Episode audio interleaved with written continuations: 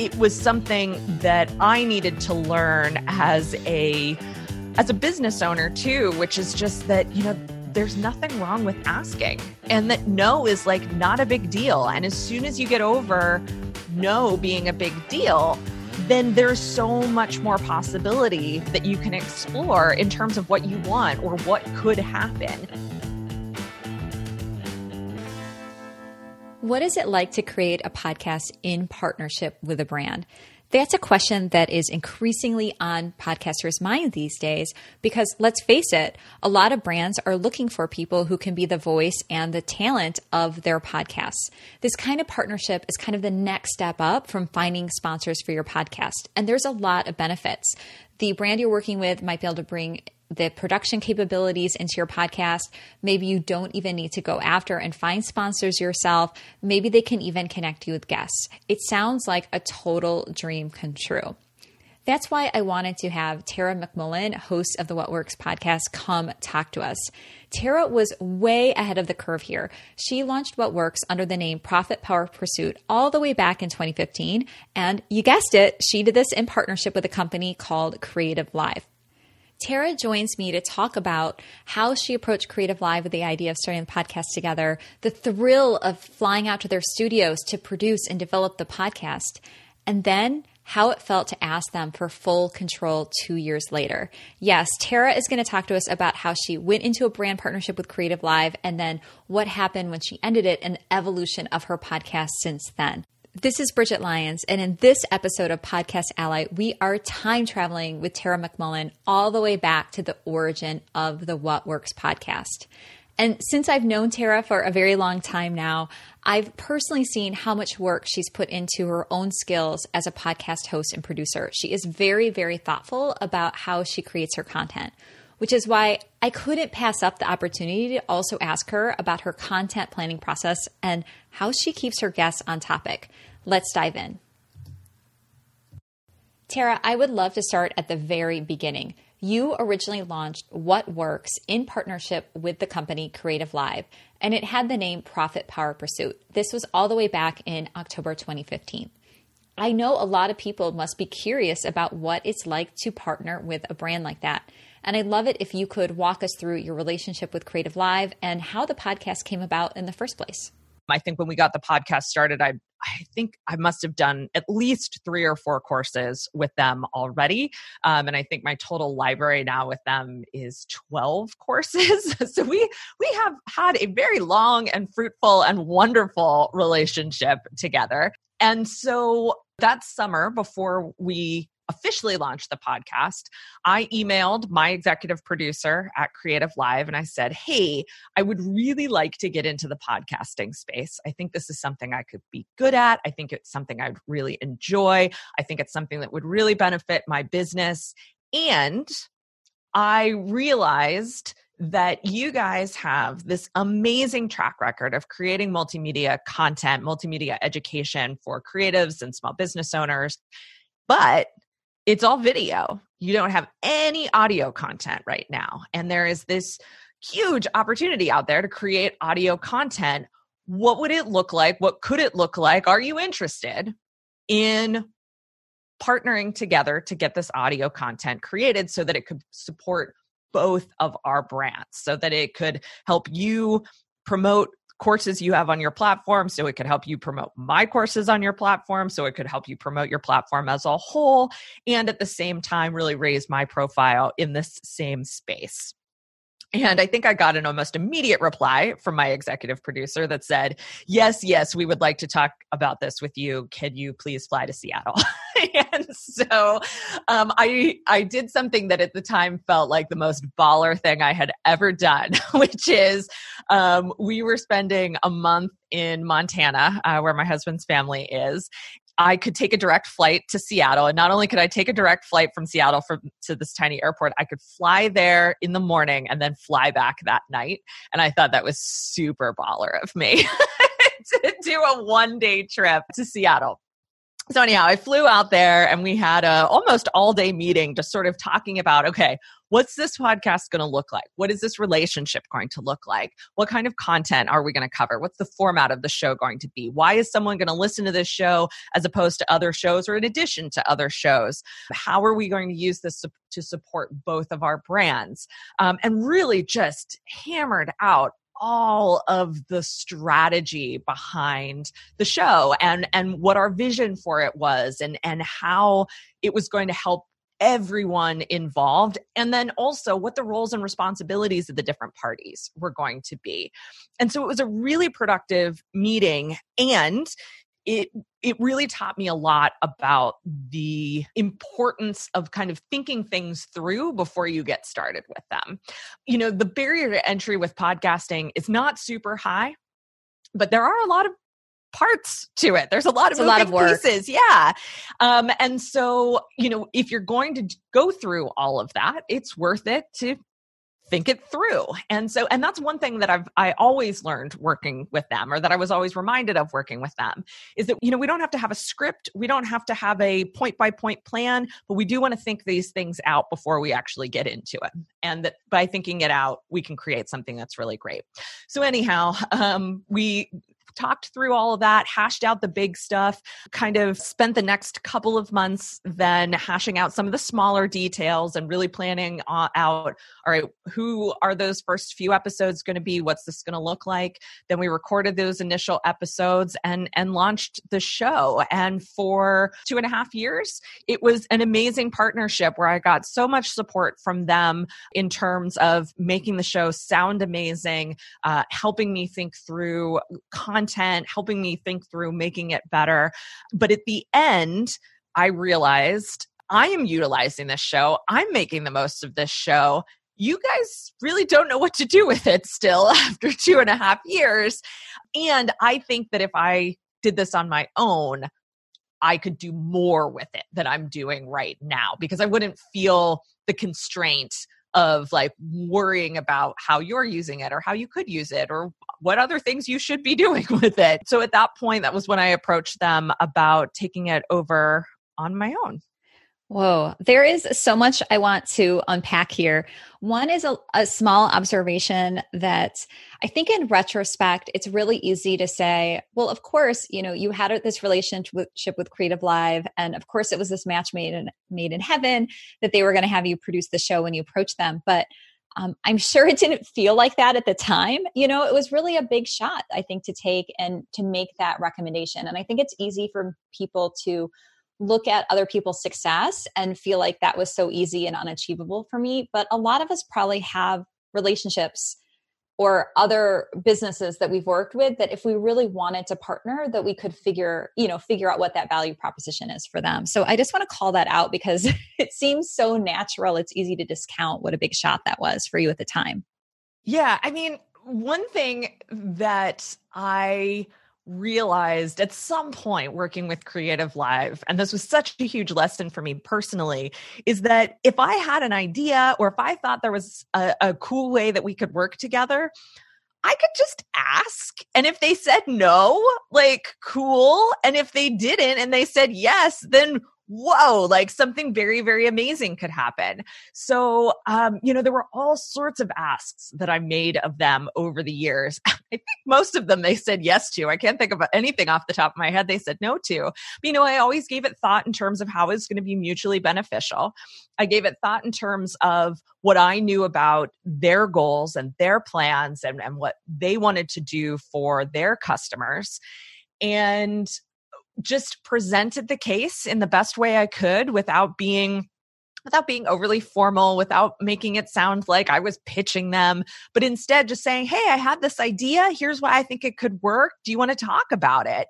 And they were always so open to it. And I think that that's that was one of that is one of the things that's special about their culture but at the same time it was something that i needed to learn as a as a business owner too, which is just that, you know, there's nothing wrong with asking and that no is like not a big deal. And as soon as you get over no being a big deal, then there's so much more possibility that you can explore in terms of what you want or what could happen.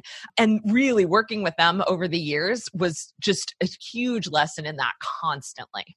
I think another piece of this is that you mentioned that Creative Live is an education company. And for people who may not be familiar with their model, you know, what they do is they bring on teachers who already have a platform, who already have a lot of thought leadership to come and teach something on their platform. And so they have this long standing history of bringing the host in and the expert in from outside. And internally, they have this amazing production um, capacity and capability, right?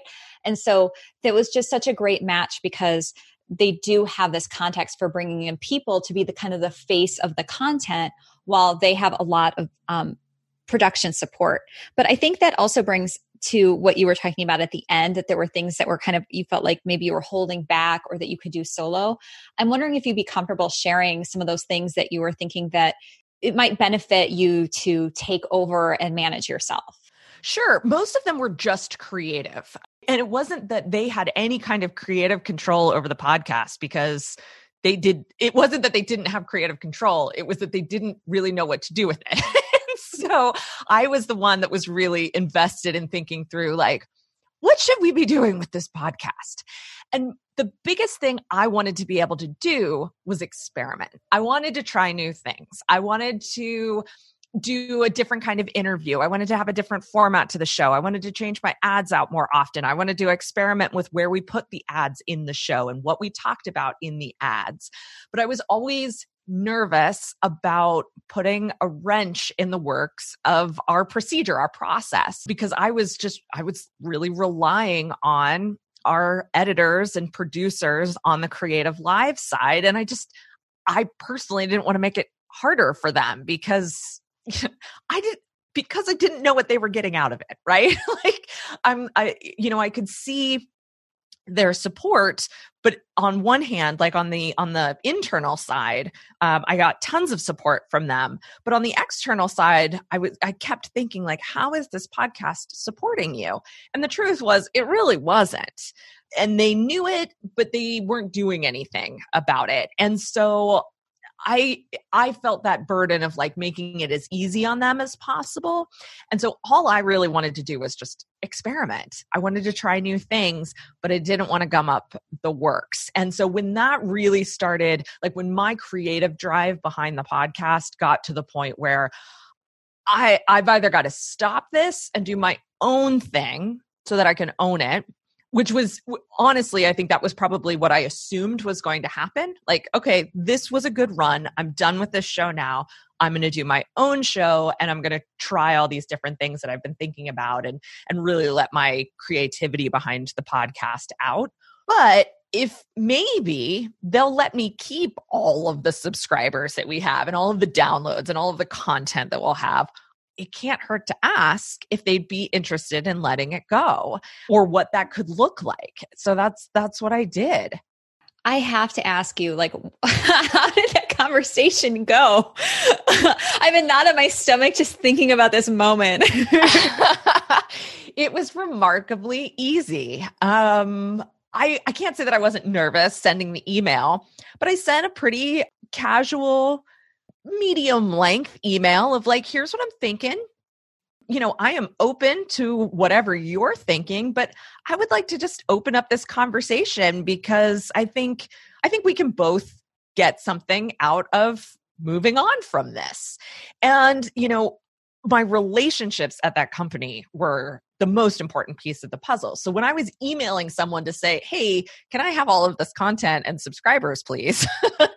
I was emailing a friend, right? I was emailing someone I had gone out for beers with. I was emailing someone that I saw in person several times a year um, that I had a really good relationship with and so again just like just like when i pitched the show and they were like yes let's talk about this i got an email back pretty quickly thereafter that said hey this this sounds like a good next step. I don't know what it's going to look like. I need to talk to some people, but I really appreciate you sending the email and let's let's talk because I think this is the right thing to do. and so it really I mean, I know not every brand relationship, but not every partnership goes that direction. But um, the personal relationships that I focused on while I was there, the culture that was there, um, the the kind of open dialogue that we always had around things, uh, that was what allowed it to be easy. And it, like I said, it's been such a learning opportunity because I am the kind of person I want people to like me. I want their eh, I want it to always be a yes. I never want to be an imposition to someone. Like that's my that is how I am wired for all of the not so great parts of that.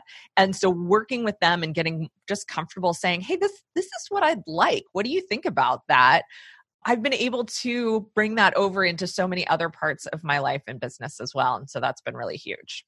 I would imagine that because their main focus and, and they're a startup, right? But they had a relatively large staff uh, around this focus. And so they really focused on creating this educational video content. And so the podcast was just the side project that they knew was probably a good idea.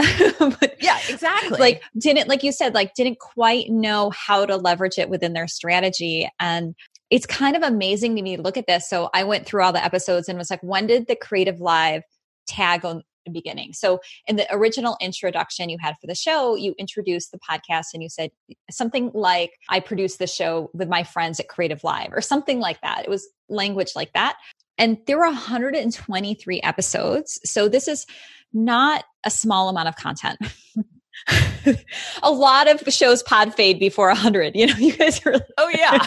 and so that was like just, I think, a really, really big moment um, for both of you honestly in making that move and it it does have a testament to the relationship that you built that it went so smoothly yeah and i think just like one other specific example of how the relationship worked and how the culture there and and kind of between us worked is we did do over 100 episodes together. Our 100th episode was with Chase Jarvis, who is the co founder of Creative Live. So, a very Creative Live focused episode. Our 101st episode was with Michael Karsh and Elizabeth Madariaga, who were the original, well, Elizabeth was the original executive producer of the podcast. Michael was the next executive producer of the podcast. And they had left Creative Live to start their own video production, uh, online education video production company. And Creative Live did not bat an eye about having those two on the show, where another another company another brand would have been like oh no that's where we draw the line tara. Thank you very much. That's a lovely idea but absolutely not. And they were like cool this is going to be great. Um, so to have to, to be able to bring those people onto the show and have a great conversation about what they learned at Creative Live, what they're doing now, how working on the podcast helped them launch their business, all of like that I think really says a lot about our relationship and uh, and just sort of the attitude that we were all bringing to the show. Wow, talk about a company living that idea of community over competition. Yeah.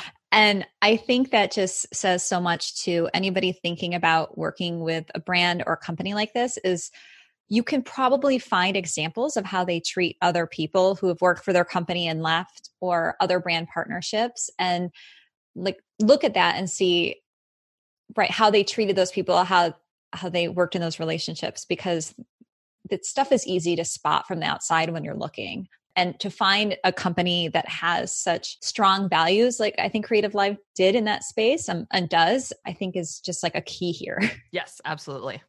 So was there anything that you were really nervous about when you started making the move and producing your own content. So, in that transition phase, was there anything that was kind of keeping you up at night about the podcast? If I'm being totally honest, the answer is no. You're amazing. um, so we you were had, ready. I, we were ready. We were very ready. We had dabbled in a side project podcast the year previous. We knew on the team we had the skills and the knowledge and the know how to bring the production in house. And so that wasn't a big issue. Um, changing the name, as soon as we hit on the idea of calling it what works we were like done. It's it's the best name ever. You know and to this day very few interviews go by where a guest doesn't say well you know this is what works for me. Right? So so you know changing the name didn't feel like a big deal. Changing the technical stuff the technical stuff felt like there was fric- going to be friction there but it was remarkably easy and the software that Creative Live happened to be using for that piece of it um, they were that they're a great company. They were using uh, Blubrry. We do use Blubrry for podcast hosting. Blubrry was super helpful. They helped us transfer everything from their account to my account. We actually got some good support from Apple Podcasts in that process too, which is rare. Uh, moving from their account to my account, and so all of that just went pretty smoothly. And I was just so excited about the opportunity to explore more creatively in the podcasting space and to do exactly what I wanted to do without having to think about another constituent in the process, you know? And so that eh, there really wasn't anything in the move that kept me up at night. Yeah, well, let's talk about some of those content changes. So, as soon as the Creative Live tag went away. You had rebranded the show as What Works. And I'm curious both if if the name represented any sort of change or where that kind of came from and then what were some of those content changes that you started experimenting with? Yeah, so I think of it less as, as content changes and more of a content evolution. Now, I've gotten a lot of feedback from people that say, well, when you change the format of the show or when you stopped doing this and you started doing that, and I'm like, but none of that is true. so it, that goes to show that the way you think about something is not necessarily the way that it is received. But let me talk through the content evolution. So when we started initially with guests, um, our goal was to bring people onto the show who would be very open about their own businesses and the, kind of the ins and outs of approaching business as a creative um, or as someone, if not a traditional creative, someone who has sort of that creative drive and and that is powering their businesses. Um, and so i asked a lot of questions that were around mindset. I asked a lot of questions that were around thought process. I asked a lot of questions that um, kind of got into the why behind the decisions that they made and and just and then the stories around that. And that was good and great and i'm really proud of those interviews initially. And at the same time looking back on them now i can say oh they were kind of all over the place. And while there was definitely a lot of thought and direction given to them they still like they they didn't do what I what I realized I wanted them to do. But what I noticed in that process was that there were certain questions or certain lines of of questioning that I really enjoyed and that I thought got the guest a little off center in a good way and that was creating content that wasn't like anything else I was hearing because I was listening to a lot of business podcasts. Um, and so I started honing in on those lines of questioning. So instead of having such a wide reaching interview, I would go a little deeper on a particular area. And I might still ask about a few different things, uh, but I'd really focus in on something specific. And I realized I really liked that. And so as time went by and time went by, it got clearer and clearer that that's what I was doing. The other thing that I was really focused on from the get go that evolved over time and, and kind of we doubled down on over time was I wanted people to talk about their own experiences as opposed to giving expert advice. Um, and now that's really a hallmark of the show, and it's a hallmark of um, our culture at what works in general and all of the things that we do. And I, I can talk about that then. But that was something that was important and so it was something that i was really paying attention to in terms of who do i choose? What questions do i ask? What kind of prompting do i need to give them to get them to talk about themselves and not whatever their area of expertise is? Because you know ask any expert anything and they'll somehow bring it back to their area of expertise, right? I even taught people how to do that. yes, exactly. Exactly. It's people like you, Bridget. I'm so sorry. I'm not it's sorry. okay. It's okay. So I had that was I do tell them to answer the question first. I appreciate that. um, but it was something that I had to learn as an interviewer like, okay, this is going to be a challenge that I'm going to keep running into. So, what am I going to do in terms of how I approach the content, the questions, the line of questioning that's going to keep me away from where I don't want to go and keep me squarely in the place that I think is going to be most valuable for our listeners? Right when we decided to take the podcast over solo was when that really started to click. And so while the name change was a big deal and yeah, the format of the show changed in a little bit, but really not not. Um, I think that it seemed like a bigger shift because we were clarifying what we were doing all along. And so when we rebranded to What Works, we were literally coming out and saying, we are asking small business owners about what works for them. And that was this, even though that's what I was doing before, before it was in the context of this is another business podcast. And when we changed the name, it was, oh, Tara's doing something different. And it wasn't that Tara was doing something different than Tara before, it's that Tara's doing something different than the rest of the podcasting space. Um, and so that did feel like a, a much bigger shift, even though in my mind it wasn't. Then over time, we've even further refined our approach to content and what we want to do. So that was uh, two years ago now, almost two years exactly. In that process, we decided along the line that not only were we going to ask small business owners about what works for them, but that we're going to really focus on just one thing so, one aspect of how their business works. And over time, we even further developed to say every month, we're only going to focus on one area and we're going to cover that area from four to eight different angles by talking to different business owners about the different things that work for them in that one area. So, as an example, in January, we did a whole month on project management, and I talked to four different business owners about how they manage projects in their business, what tools they use, what their standard operating procedures look like like. And you could see over the course of that month, there really are at least four different ways to do this. And if there's four different ways to do it, there's probably eight or 16 or 32, right? So that's that's sort of in a nutshell been the content evolution that we've had like i like i said i see it as a complete through line just a, a little bit by little bit by little bit getting clearer and clearer on what makes our show different, why our listeners listen, what I think our listeners need to hear, and how we can represent that in the best way possible. But I think from the outside, you it looks like oh, you know, we've we've changed a lot over the years. But yeah, from the inside, the content strategy is sort of a, a just a continual evolution to getting to where we want to be.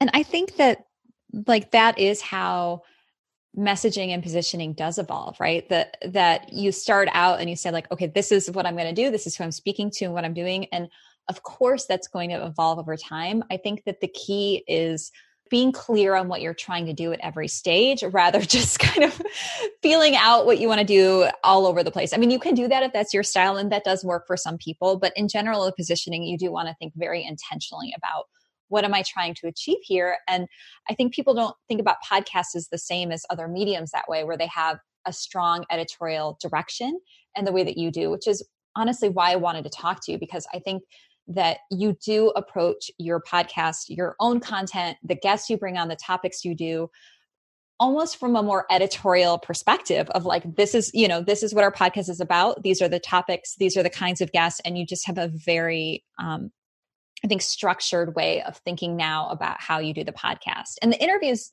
you know, they don't feel that way rigid, but it's clear what you're going to get when you um, listen to the show. And personally, like my favorite business podcasts are podcasts like that. So whenever people say, you know, what are your favorite business podcasts? There's always two that come to mind, and you both have the same approach of like, I know exactly what my podcast is about.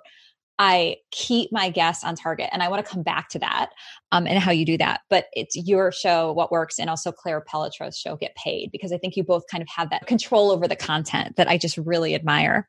Yeah, thank you. Yeah, editorial strategy is so key for us and structure is so key for us. There's a book that i've been raving about now for about six months called the art of gathering by priya parker and it's actually it's a book about hosting events uh, and building communities but i think there are a lot of ties to podcasting if you will if you if you allow. Um, and one of the things she talks about in that book is the problem with being a chill host and the idea is that there is a type of event host. And I am totally this kind of event host, by the way, and I'm working really hard to not be it anymore. Um, but there's a kind of event host that trusts that if they bring the right people together, they serve the right food, then the rest of the event will just take care of itself and the right people will get to meet and the right conversations will happen. And that's sort of just always been how I thought about meetups um, paid events, masterminds. If I bring the right people together, I don't need to provide structure. I can trust in the power of spontaneity. Um, and what Priya Parker's argument is, is that good events and strong communities rely on structure. And it is the job of the host to create and enforce that structure. And what I realized in reading that is that while I might be a chill host when it comes to events, I am not a chill host when it comes to my podcast. And that my job that I take extremely seriously is providing that structure and that direction and enforcing those things when I need to. And that's one of my biggest strengths as a podcaster. And the other thing that I wanted to mention too is that you talked about podcast content uh, in terms of other media one of the things that I like to t- think about in terms of podcasting is that while a podcast is media and it is content, it's also a product. And it is a product in a way that a blog or definitely a social media feed is not.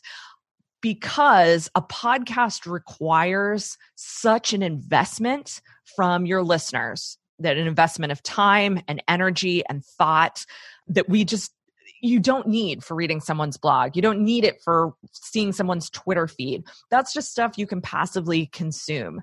Podcasts require someone to say, all right, I'm going to take 35 minutes out of my week and listen to Tara's show. like that is a big, I, I spend less time on that than products I've spent thousands of dollars on, right? But there are podcasts that I listen to week in and week out that I invest that time in because it's really important to me. And so when it comes to positioning the podcast, I think about it in terms of positioning any other product in my business model. And I think about it in terms of positioning that product within my business model as well. And that is one of the, the core ways that we arrive at our content calendar and our content strategy and structure. Yeah, I actually think because this podcast is about how podcasters develop their content. And I think we'd be really remiss not to talk a little bit about the fact that your approach to these themes, or even what you bring guests on, is also a reflection of how you're thought about how business owners take in information and what they where they go for resources has evolved at the same time. And so at the same time you were shifting the podcast, you were also shifting away from doing courses that were kind of teaching people how to do things to enabling them to find resources and make decisions for themselves. And that's what What Works is about, right? Where you have four people talking about project management from different perspectives. You're giving people ideas. You're talking about what works for someone and not having them give advice. And you're also modeling for the, your community the fact that there are these four different things that would work. And so it's not about what is the end all and be all and the best way to do it. It's about really fi- figuring out what resonates with you. And I think it's just really important when you think about when we talk about your content and how it's developed to kind of call out how those two things went hand in hand and how your podcast content developed as eh, actually the whole way you approached your business and your community was changing. Yeah, absolutely. Absolutely. And past that point, we've gotten to the point now where our product, which is a, a community um, called the What Works Network, and the podcast have the same editorial calendar. So every single podcast episode we produce is inspired by what we're what we want to cover in the network with our uh, the kind of kinds of conversations we want to have with our members. We develop additional conversation starters content ideas opportunities for contribution around those same ideas. So we're on a parallel track and really parallel is not even the right way to put it. It's sort of like a two layer bridge right? We're we're going well no that's not right either. Forget it. Metaphors are not my thing. Um, we're we're we're doing the same stuff and utilizing it in two different ways. And it's it's just been a phenomenal way for us to run the the community. But we didn't that wasn't like what we originally planned out. It was something that we were like oh you know what? We're doing double the work right now that we would have to do. Maybe we should stop that.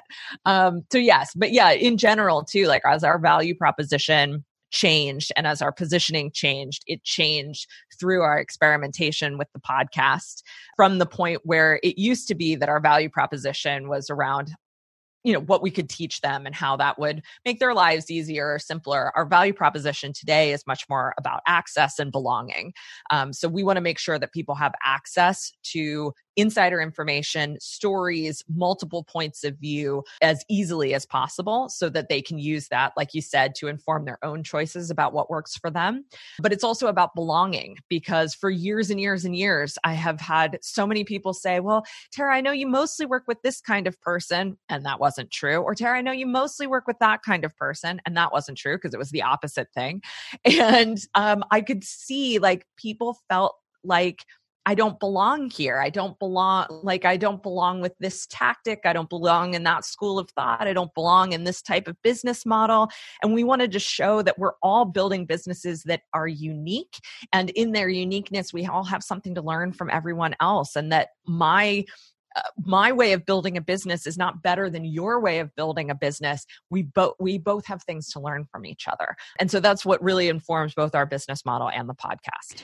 I love that you use the word point of view because that's what I think is a, a through thread between the business and the podcast is that point of point of view about like everything you just shared there, right? um, and so I've been promising all along that we're going to talk about the interview skills that you have. And I know we're coming to the end of the time you have with us today. So I want to make sure we get to that because I know that you've worked a lot on this. And so I've been dying to pick your brain about it. So when it comes to kind of controlling the interview, which maybe sounds harsh to people, but really, you know, keeping the person that you're having on fo- on topic and keeping the direction of the interview within that theme. Like, can you share any tips on things that you've learned that work really well for you for keeping that interview on track and getting kind of the content out of it that you need? Yeah. So, the first thing that I think is really, really key is setting the expectation up front. And so we set the expectation probably in four or five different ways of what we're going to be covering and how we're going to be covering it in the show before we ever start the interview itself. When I am doing outreach or when I'm asking for pitches, I'm setting an expectation then. I'm asking people to tell me what works in your business before like before I ever say yes to an interview it's like no you got to tell me first. Like what what are we talking about in your business? So that's one level of expectation setting. The next level of expectation setting comes when we actually book the interview. I do the exact same thing. I repeat it again. I don't care I don't care if we just talked I repeat it again uh, when we confirm the interview and send out logistics, we set that expectation again. So that's coming from a different person. It's coming from my producer and saying, Tara doesn't want your advice or your expertise. We're talking about this thing in your business. And here are the questions that she's going to start with. And so we do send out questions ahead of time and it's part of our expectation setting process. Not everyone looks at them, but it's, it's another touch point in that process. And then when I'm live with a guest before we actually start the interview itself, I have a spiel I go through with every single guest, no matter how much I know they listen to the show. I say the same thing. Hey, the way we do things at What Works is that what I'm really interested in is your story, your experience, what works in your business. And, you know, it's not an advice show. I don't need your advice. I don't need your expertise. And I don't even need you to come up with any actionable takeaways for our guests or for our listeners, because I know that's something that they've been asked to do so many times, right? And so I have to constantly be reprogramming them for the 35 minutes that we're going to spend together. So I don't I don't know how many things I how many touch points I just named, but that was it was at least four or five, right? Where I'm setting the expectation this is what we're covering. Then during the interview itself, of course, I'm asking questions in that way and I'm listening for when they're getting off track. Like I did an uh, interview yesterday that was wonderful um, and it, it and it's going to be great and people are going to love it and also i had to redirect him many times in order to get back to like no let's talk about this. Give me an example. How do you how do you really do this? How does this work in your business? And so not being afraid to follow up and redirect is another really important piece of it. Um, and then just like not having the room for them to get in whatever it is that they think they want to get in. And that's just that's part of me not being a chill host when it comes to podcasting. I think the other thing that's been really key for me, which is something that I learned uh, from Alex Blumberg from Gimlet Media. And there's actually a great episode of the new Spotify only show called Gimlet Academy. It's episode four um, that gets into this specifically. But he talks a lot about getting people to tell stories. It's really hard to give advice on my show when you're telling a story. You could tell a story about someone else, that's fine, still not advice but most of the time they're telling i'm get, trying to get them to tell a story about themselves or their business. And so if i ask them hey tell me about a time when or tell me about the day you realized there is no room for advice in the answer to that question. But even more than that i'm going to get an engaging story out of it. And so, you know, whether you have an advice podcast or not, um, getting people to tell stories is a great way to get more engaging content from someone. Uh, so I lead with that particular prompt quite often to get the exact kind of answer that I'm looking for.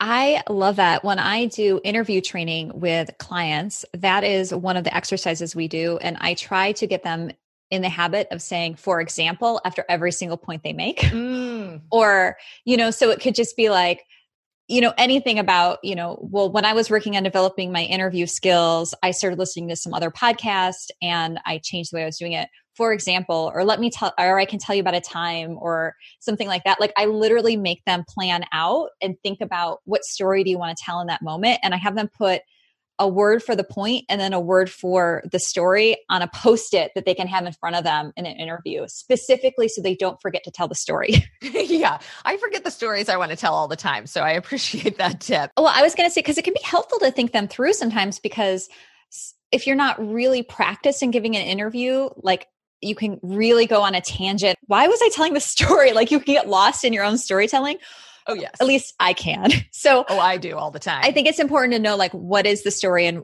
what the heck was I trying to convey with it just to keep you on target. But it does make for a much, much more interesting listening experience for the audience. Yeah. The other prompt that I use quite often that I also got from Alex Blumberg is tell me what was going on in your head. So like give voice to the story you were telling yourself. Give voice to that inner monologue that was happening between your ears. And that one, especially for me, I'm super interested in how people think about their businesses and how that influences their decision making and the action that they take. And so that one, again, gives me so much insight into that. And I think it's a really underutilized interviewing prompt. That gave me chills when you said it. Oh, good.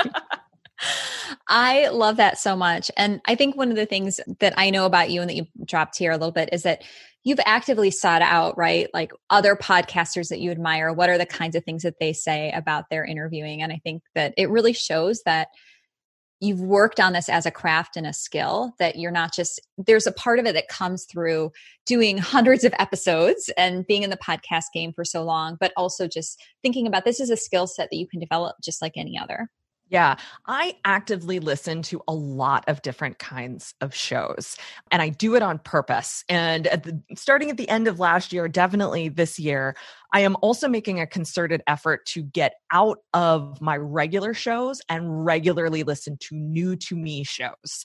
Because podcasts are such an investment of time as a you know whether any podcaster any podcast listener sorry um, we get into the shows that we really like and we barely have enough time to listen to all the episodes that we want to listen to of those shows right?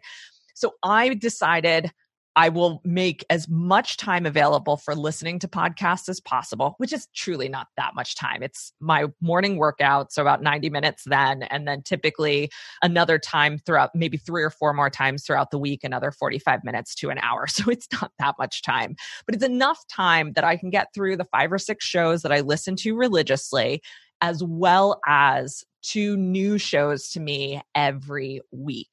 And by exposing myself to as many different voices and points of view when it comes to actually producing a show as possible. I'm picking up new techniques all the time. I'm learning new ways that we could be formatting the show. And it's just kind of through osmosis. And sometimes I'm really actively listening for those things. And sometimes it'll take me a little while to realize, oh, they're doing something very cool here. I've got to try that. But I have no no time or energy for podcasters who tell me, oh, I have a podcast, but I don't listen to podcasts. Like, sorry, that's now part of your job. If you want to have a good show, you need to listen to other good shows, or it's just not going to happen. I remember in the early days when we were both involved in blogging, you used to say that about that too. Like if you're going to be a blogger, you need to consume blogs. You can't just like because because the tone of the voice of somebody who is writing and didn't consume other content was like off mm-hmm. um off somehow. Yeah i really i love that advice and like honestly who doesn't want to listen to it if you don't like podcasts you probably shouldn't be that's my thing is like don't have a podcast then. Pick some other form of media. There are plenty. Yeah you could youtube blog whatever right? There's so many other pieces of content that you can have. I love that. I love that. And now i can think about listening to my current favorite podcast, which is totally off topic for what I do, as being a part of Workday. So thank you. Absolutely. I seriously, my workday starts at about 6 30 in the morning when I put my first podcast in. I might be enjoying it. That doesn't mean it's not part of work. You know, it's yeah. fine. Well, Tara, thank you so much. We covered a lot of ground today, but I really wanted to understand, you know, and help people understand the kind of evolution that your show had and and how the content evolution not changes from when you worked with CreativeLive to when you went solo. And I just really appreciate you taking us through that entire uh, process. So, anyone listening, you should definitely check out Tara's What Works podcast if you haven't yet. Um, you can find it at explorewhatworks.com as well as her community. Of course, you can subscribe to What Works wherever you listen to podcasts. And I also want to recommend to you Tara's podcast production company. We didn't really go into this too much, but um, Tara now is actually helping people produce their content, um, launch their podcasts. Like th- their process is just absolutely amazing. And that's Yellow House Media. And you know you can go check that out if you want any help with your own content strategy uh, to learn from someone who's been there done that and get some mentorship on that so that's at yellowhouse.media um, so again tara thank you so very much thank you Thank you so much for tuning in to my interview with Tara McMullin. I hope you got as much out of that as I did. Before you go, I wanted to let you know about something very special. Tara agreed to stay on with me and record a mini-sode on how you could pitch her What Works podcast. So if you were listening to this and thinking, I would really love to be a guest on that podcast, how do I make that happen? This episode is for you. The How to Pitch What Works will drop in the feed for Podcast Ally on Thursday. So the best way to get it is to subscribe to the podcast. I do hope you will subscribe and even leave us a review because that really helps a new podcast like ours get found and get noticed and get into more earbuds. Thank you again, and I will see you next week with the next interview.